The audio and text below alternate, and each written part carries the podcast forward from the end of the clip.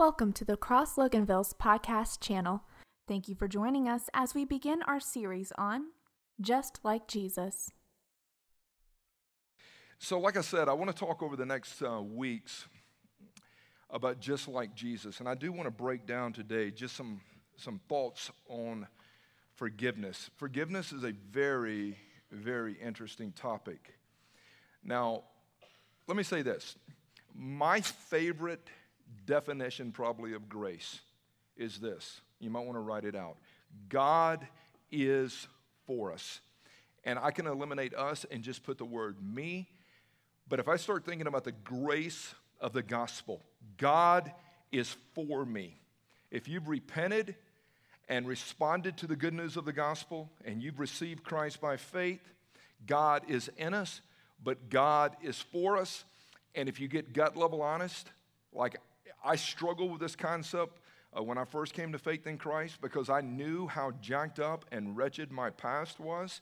And it was hard for me to believe at times that God truly had forgiven me of all my junk and that He had cleansed me. And it was one of the turning points in my journey when I realized 1 John 1 9 is true. If we confess our sin, He's faithful and just to forgive us and cleanse us. And walking in that forgiveness, knowing that I am totally forgiven, and through the shed blood of Christ, Russell, Andrew, even as you shared your story, it's like, man, I'm clean before the Lord. Because of Jesus, God is for us.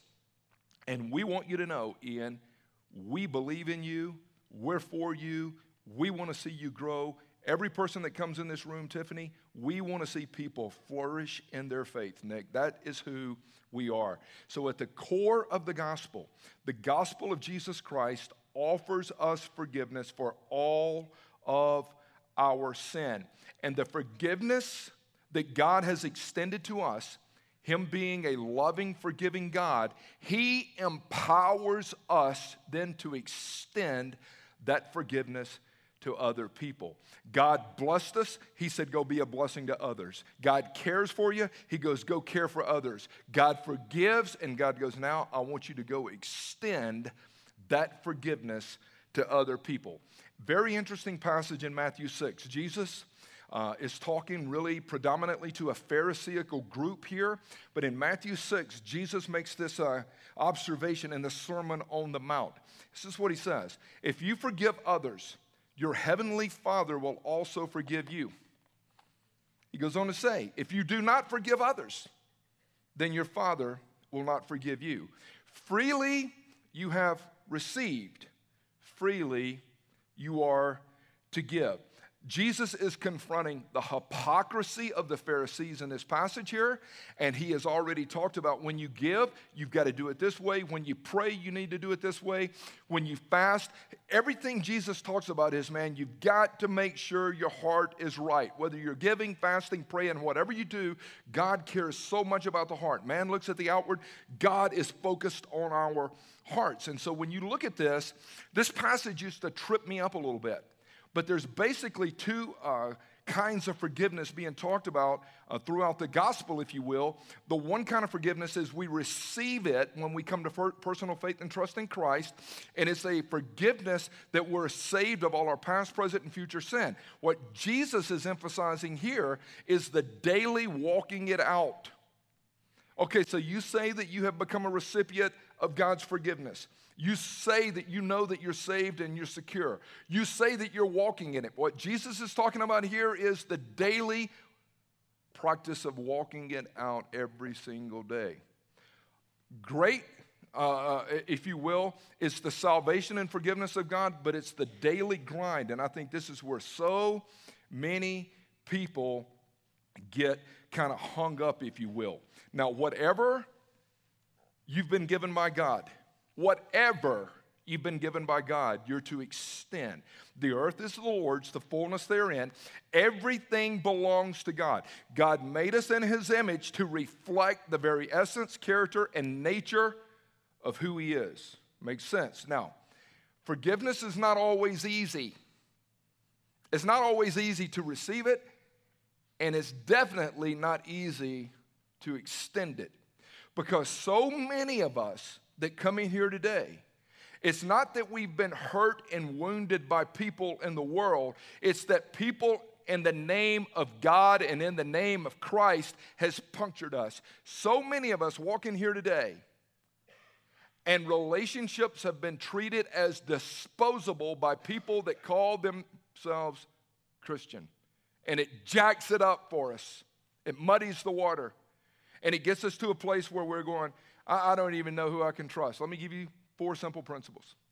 And I want to kind of unpackage and teach through this. Number one, Forgiveness is not conditional. To say it another way, forgiveness is unconditional.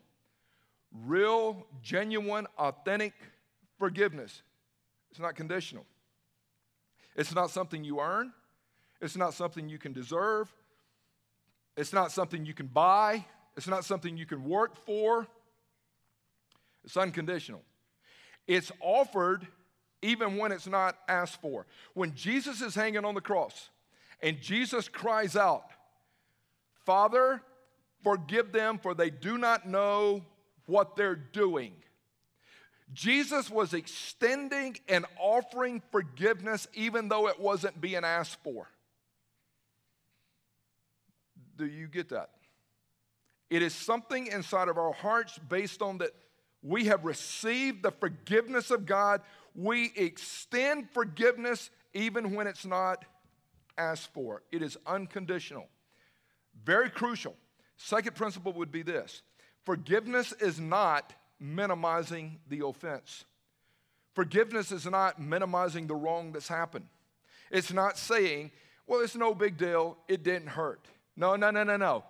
If it's worth forgiving, it hurt. It created pain it created violation, betrayal, whatever has happened, you go, it hurt. You don't need to minimize it. When you minimize the offense, you cheapen forgiveness. I would write this down. When you minimize the offense or the wrong, you start to cheapen forgiveness. Because at the core of it, what it's saying is this what you did hurt me, what you did violated me, what you did crushed my soul. But because of the gospel of Jesus Christ, I'm not going to hold that hurt against you walking into the future. I'm not going to be a prisoner of that, and I'm not going to keep you as a prisoner of it. Because, Andrew, we've talked about it even as you share your story. Bitterness does more to the vessel in which it is stored than it does to the object on which it is poured. When we start to walk in bitterness, what we're doing is we're drinking poison hoping the other person dies, and it doesn't work that way. So when you start to look at whatever's happened in your life, all of us in here have been hurt, we've been wronged, we've been violated. Every one of us were born into a sinful, fallen world, and it hurts. But when you start to minimize the wrong, you start to cheapen forgiveness. Think about it even in your vertical walk with God. Well, I wasn't that bad. Russell says, I was the chief of sinners, quoting Paul out of 1 Timothy. Man, I was the chief of sinners. I was royally jacked up. Yes. And so when we, we come to the cross of Christ and we see ourselves as vile and corrupt and dirty and dark and sinful, Lord, I need you to save me from me. I can't save myself. Third thought would be this. Oh, this is so crucial. Forgiveness is not restoring a relationship back to what it was. It's not. Forgiveness is not the same as reconciliation. Forgiveness does not mean that you're going to experience restoration of a relationship. Forgiveness is immediate, it's something between you and God. But when you are able to forgive and release it, saying, I forgive that person, you're actually giving yourself a gift. You're actually receiving a gift that God wants you to have that's going to free you. But forgiveness does not mean, hey, the relationship is restored. Trust must be built over time. And as we established a few weeks ago, as we talked about trusting God, it's the same thing when it comes to trusting an individual. Trust means that whatever the object is, it must be reliable and I must be willing to place my confidence in it. if, if you're going to move deeper, you've got to ask yourself the question when it comes to a person who's hurt you or whatever, you go, not reliable yet, not willing to place my confidence in it yet. When you start to move into this forgiveness that we're talking about here, here's what ends up, ends up happening forgiveness takes care of the wrong done to you. When you forgive, it's taking care of the wrong done to you. But it does not guarantee that there's going to be restoration and the relationship's going to be back to where it used to be. It's, it's, it's not guaranteed. If you're going to restore it, first part, you. Okay? I choose to forgive. The next part, to the violator, to the person who has hurt you, this is so crucial right here. To me, there's at least three things that's going to have to happen. One, there's got to be repentance. And over a period of time, the person who has violated you, you've got to look to say, has there been a turning from the sin? Has there been godly sorrow that has led to genuine repentance? Is this person and has this person been living for a period of time in a repentant state? Because I think for so many, as soon as you say, I forgive you, in their mind, they hear, I trust you. No, I don't trust you. So, one, You've got, you've got to stop and go, Nick, okay, has there been repentance? The second thing that's got to happen is, has there been restitution? When you hurt somebody, when you wrong somebody, you've got to go make this right. I remember one of my good friends years ago was in construction, and uh, the economy got really tough, and he had to uh, file bankruptcy. But I'll never forget him looking at me saying, You know what? I owe these people, and I owe these people, and I owe these people. The law says I can sever it and just move on into the future. He goes, Not before God. He goes, I'm going to make money, and slowly I will pay off every one of those people. He was making restitution. And I think we live in a society with all these free handouts and entitlement stuff at times, and we don't see restitution. It's like, no, you, you jacked it up. You, you need to make it right. Okay, I'll make it right. If when you hurt and wrong, third thing would be this. So there's repentance, there's restitution, and then there's got to be the rebuilding of trust, and that takes time. That takes time. God commands me forgive. You got to forgive. That is a command. But I am not before the Lord obligated to trust you. I've seen this happen so many times. Listen to me. Where I'll just use the guy with gal situation. He's violated the covenant going back addicted to porn, multiple affairs. I'm sorry. God save me. Can I move back in? No chance. No chance.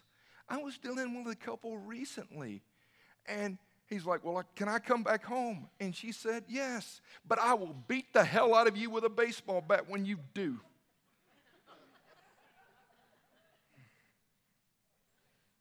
I'm like, no, dude, you ain't going back home. Not anytime soon. No. No. This girl is hurt. She's wounded. She's violated. And a lot of times, I think when people hear, I forgive you, they assume restoration, reconciliation, trust. We're going to just move on back in and start dancing together. It takes time. It takes a work of the Holy Spirit. And I would even counsel people when this happens no, don't let them move right back in. That's insane. That's insane. You're coming out of stable misery, you're coming out of chaos. Forgiveness is a transaction before the Lord. But please show yourself trustworthy. If you're authentically broken and repentant, you want to work on you before you start trying to work on y'all anyway. Four, True forgiveness is not forgetting what happened. There's so many that will tell you, oh, you forgiven, you've got to forgive and forget. That is a cute cliche, but it's not true. When you've been hurt and wronged, you tell me how many of y'all can forget the violation that happened to you, forget the slander that happened to you, forget when somebody just degraded you to the nth degree. It's like, well, you just got to, and I've heard people in church say this noise. You just got to forgive it and forget it. I don't have the ability to forget it. But I've learned that there's something more powerful than forgetting. It's remembering, but not reliving. I, I, I remember it, but I'm not going to relive it. I'm not going to press, uh, I'm not going to press play every time I start getting upset about something. And, and the, the problem with some of us is we love to just press play. I'm, I'm going to play that offense, I'm going to play that violation. And some people go to their grave with it because they keep hitting play. And it's like, all right, I'm, I'm going to remember it, but I'm not going to go back and empower it, and I'm not going to go back and relive it. Here's the second I'm going to remember it, but I'm going to I'm going to focus on how God has worked in this situation.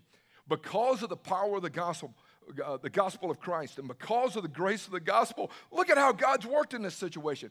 Look at how God has been glorified in this situation. I, am going to remember, but I'm going to I'm going to focus on that. And, and then the third is very similar. I'm going to remember it, but I want to see how God has brought so much good out of chaos. And, and I, I'm going to remember but I'm not going to relive it.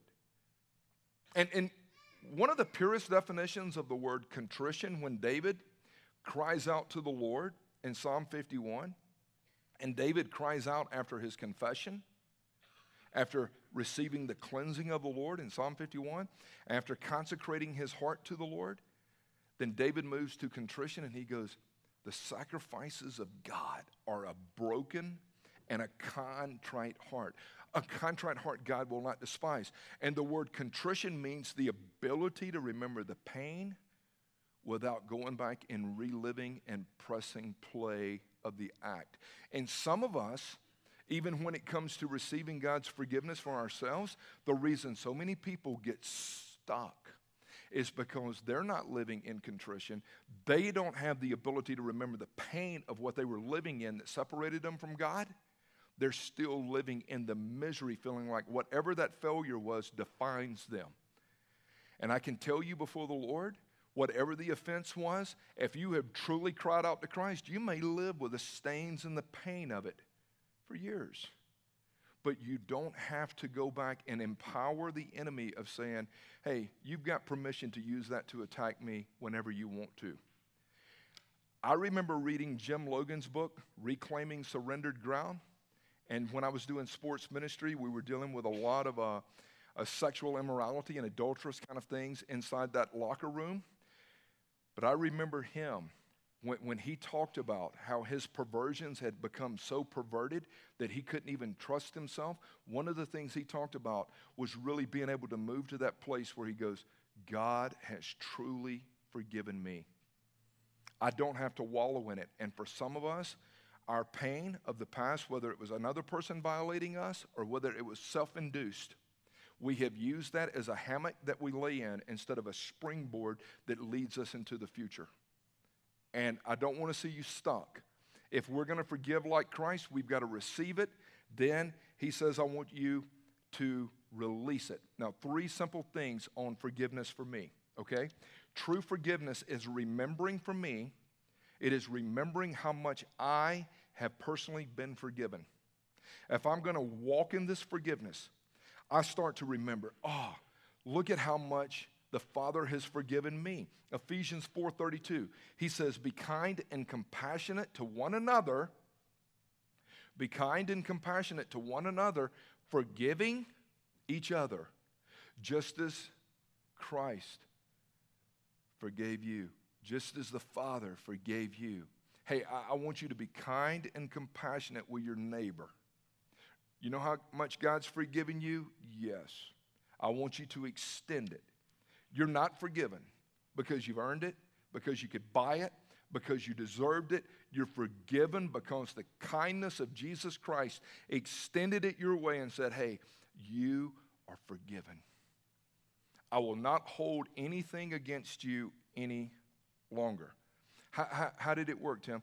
Because I simply repented and placed my faith in Christ, I am forgiven. You remember Jesus told the story of, of, of when he was hanging out and this lady who had like this jacked up sin track record, she came and she brought this alabaster box full of like costly perfume and she spills it before him and she begins to wash his feet and anointed him with the oil. You remember that? And all of a sudden, the, the religious people started shaming her and guilting her. Look at her, harlot, jacked up, slept with everybody in town, vile. She's messy, she's trashy. Look at her. And then they started saying, oh, if she would have taken this oil right here and sold it, man, we could have had so much money. And Jesus looks at those religious people and says, Hush, hush, forgiven much, loves much. And we show oftentimes how much forgiveness we've stepped into by how well we love. People that are locked up, that do not love other people, and do not extend compassion and kindness to their neighbor, they're telling you, I do not walk in the forgiveness of the Lord. But people that have, I promise you, people that have been forgiven much, they just want to love much. And for her, she took the greatest thing she had and laid it before the Savior and anointed him and just says, Hey, I, I remember how much I've been forgiven. And when it comes to giving our time, giving our talents, giving our treasures, whatever we do, you know why a lot of people don't give, don't serve, and don't partake or participate? Because they're indicating their love to the Savior based on, I, am not walking in your forgiveness and love. But when he starts to do this renovation of the heart, ah, oh, again, like I said to Barb, you become a flowing stream, not a stagnant pond. You're like, thank you for what you've done inside of me. Here's a second key thing on forgiveness for me forgiveness is releasing my right to get even.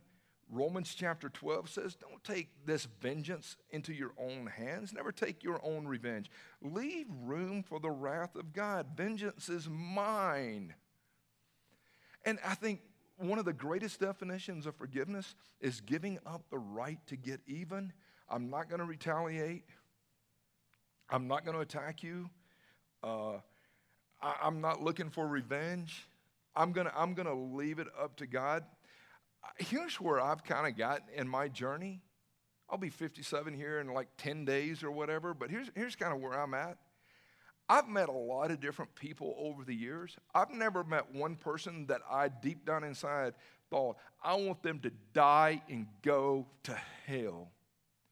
Every person I meet, I'm like, oh, and I prayed that they would understand the love of the Father and that they would repent and respond to the gospel. They're missing out on life abundantly now, and they're missing out on the glory of being with the Father eternally. I'm like, I don't know anybody that I look at going, I just want to see them burn and go to hell. And people have said to me, well, giving up the right to get even, man, come on, that's hard. Tim, that, that, that, that's, that's not easy. That's not fair. And we don't live at the fair, we live in forgiveness and we live in grace. And when we start to really walk this out, I'm not saying that what happened to you was not painful and troubling to your soul. But, Nick, here's what I know grace is what God has called us to extend. Grace is the power of the Lord being inside of me. God is for me, God is in me, He's like, you can hold that person hostage all you want to, but you're going to become all tied up yourself. And it's going to lead to so much worry and anxiety. Stop it. When you hold on to hurt, I can promise you, you're really only hurting you. And the old cliche that hurt people hurt people and wounded people wound people is true. When I choose not to release it, I'm really destroying myself from the inside out. Here's a third one True forgiveness is responding with grace. Even Luke chapter 6, Jesus said, Do good to those who hate you, bless those who curse you, pray for those who mistreat you. Did you hear that? Jesus said, Hey, those who hate you, those who curse you, those who mistreat you, pray for them and bless them. And I think one of the greatest ways that we know that we have truly released someone is that we get to the place where we start praying for them. We start praying God's blessing on them. We start praying God's intervention in their life. We start praying for them to walk in freedom. When you're able to get to a place when a name is brought up and you don't immediately just tighten up and go, man, I'd like to hit that dude. And you go, Lord, I, I, in Jesus' name, thank you for forgiving me. What they did hurt. But apart from Christ, when I walk in the flesh, my flesh patterns for the first 22 years announce to me, you're capable of doing the most vile things on the planet. You're capable of jacking it up every day, 24 7. You could ruin and wreck a lot of people's lives yourself. And when I start to stop and I go, ah, 1 Corinthians 13, one of the verses there, in, in that great love thing, he goes, Love keeps no record of wrongs. Love doesn't have a scorecard and go, all right, over the last 29 years, let's go back. I've got a notebook here of every time Barb jacked it up. No, that's not love. How much has she put up with with you? But love doesn't go over there and go, well, you remember two years ago and you remember five years ago? No. I, I, I, I don't have ability to forget it. I, I'm not suffering amnesia. But when there's a tension, I don't have permission to be an archaeologist. I'm not going to dig up the past wrongs and use them as ammunition to shoot at you today. And there's so many marriages that are hanging on by a thread and so many marriages that have fallen apart. Here's the reason why. Because as soon as there's a little tension, one of the persons, oftentimes, is the great archaeologist. They dig up everything of the past and they just start firing it at the other person. And he goes, Love, true love, doesn't have a stinking scorecard. Put it down. Love releases it. And, and here's, here's, here's a crucial teaching in this one, Butch. Forgiveness is not a one time event. Forgiveness oftentimes is a continual thing. I forgave you, and I know I have, but there are certain things that hit me at times that I have to release it again and again. And even Peter, Lord, come on. I mean, according to the rabbinical system, three times is all a, a rabbi was pretty much required. How about seven? If we get to seven, that's a good number of forgiveness. And Jesus says, Stop, Peter. It is 70 times seven, it is infinite. If you're walking in forgiveness every day, you're receiving the forgiveness of the Lord every day. And you're extending it to other people. And you really do get to a place where your heart breaks for other people. And you go, oh, Father, forgive them. They don't know what they're doing. Deep down inside, their why is misaligned. I mean, they're hurting people, they're continuing to violate people. But, Nick, if I'm walking in it, ah, let it go, dude. Now, I'm not saying you trust them. Now, trust can be reestablished, praise God. But I'm not saying trust them. There's a time of seeing repentance, possible restitution when needed, and you give it some time. Oh, they really have changed. that's good. They're changing. I don't know if I'm willing to dance with you yet, but I'm at least willing to say hello to you at the party. And I think a lot of us, we, we do. I had that conversation with a person this week. I love you. I forgive you. Oh, but I don't trust you. All right, so here's the close. Here's the close. Number one, I will extend forgiveness to others because God has truly forgiven me. I'm going to forgive you. Why? It's a command, but I've received it. I don't want to walk around in hurt and shame and guilt and just live in stinking bondage anymore. I'm going to forgive you. God tells me to forgive. Oh, I'm going to walk in it. Second thought, I will extend forgiveness because I realize the alternative is bitterness. Bitterness and resentment will absolutely kill you. It doesn't work. You, you, deal with people who are bitter and mad and so upset. Chet, Richard, we counsel with people, we go, oh, they're getting destroyed. They won't let it go. Oh, I gotta let it go. Hebrews 12, 15. See to it that no root of bitterness spring up amongst you. Wherefore, by this root of bitterness, ah, oh, so many people are defiled. When, when you choose to hold on to this this hurt and pain and you don't release it, and the root of bitterness springs up inside of you, you know what you end up doing? You end up creating collateral damage with everybody around you. Man, some of y'all just spent Thursday with some people over this past week with cutting turkey, and you you walked away going, Praise God, I'm not them. I can't imagine having to live in that person's body every day. Lord, please help them see the light. Please. Some of y'all just spent that week, spent these last few days with somebody, and there's smiles on so many of your faces going, You're doggone right, I did. Here's the third one I will extend forgiveness because God empowers me and inspires me to do so. I don't have the power to do it on my own. I promise you, I need the saving grace powerful, hopeful healing of Jesus deep down inside my soul. I can't do it. And I do think that the reason for so many, the reason you're still holding on to the pain of yesterday or the wound or the rejection is because you haven't received His forgiveness yet. And Andrew, we know, Russell, we know when you're able to receive that forgiveness of the Lord, oh, then whatever I, I, I, can't look back going, well, the reason I was a porn addict and the reason I had multiple affairs is because when I was 12, my uncle introduced me to Penthouse.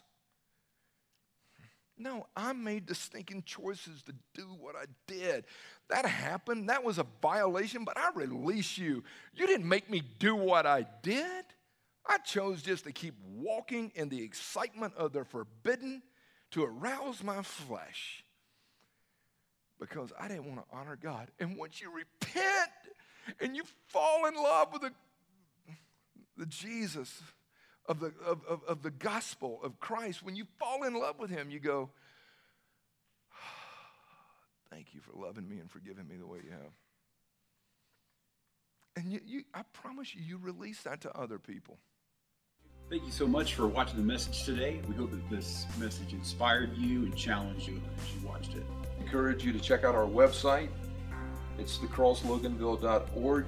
There's a lot of information about our church there uh, that maybe can help you answer some questions about who we are. And don't forget that on our website we have old messages and archived series so you can spend a lot of time there learning and exploring. If you have any questions, you can contact us via the web or you could call us at the church 770 554 3322. Thanks again for watching.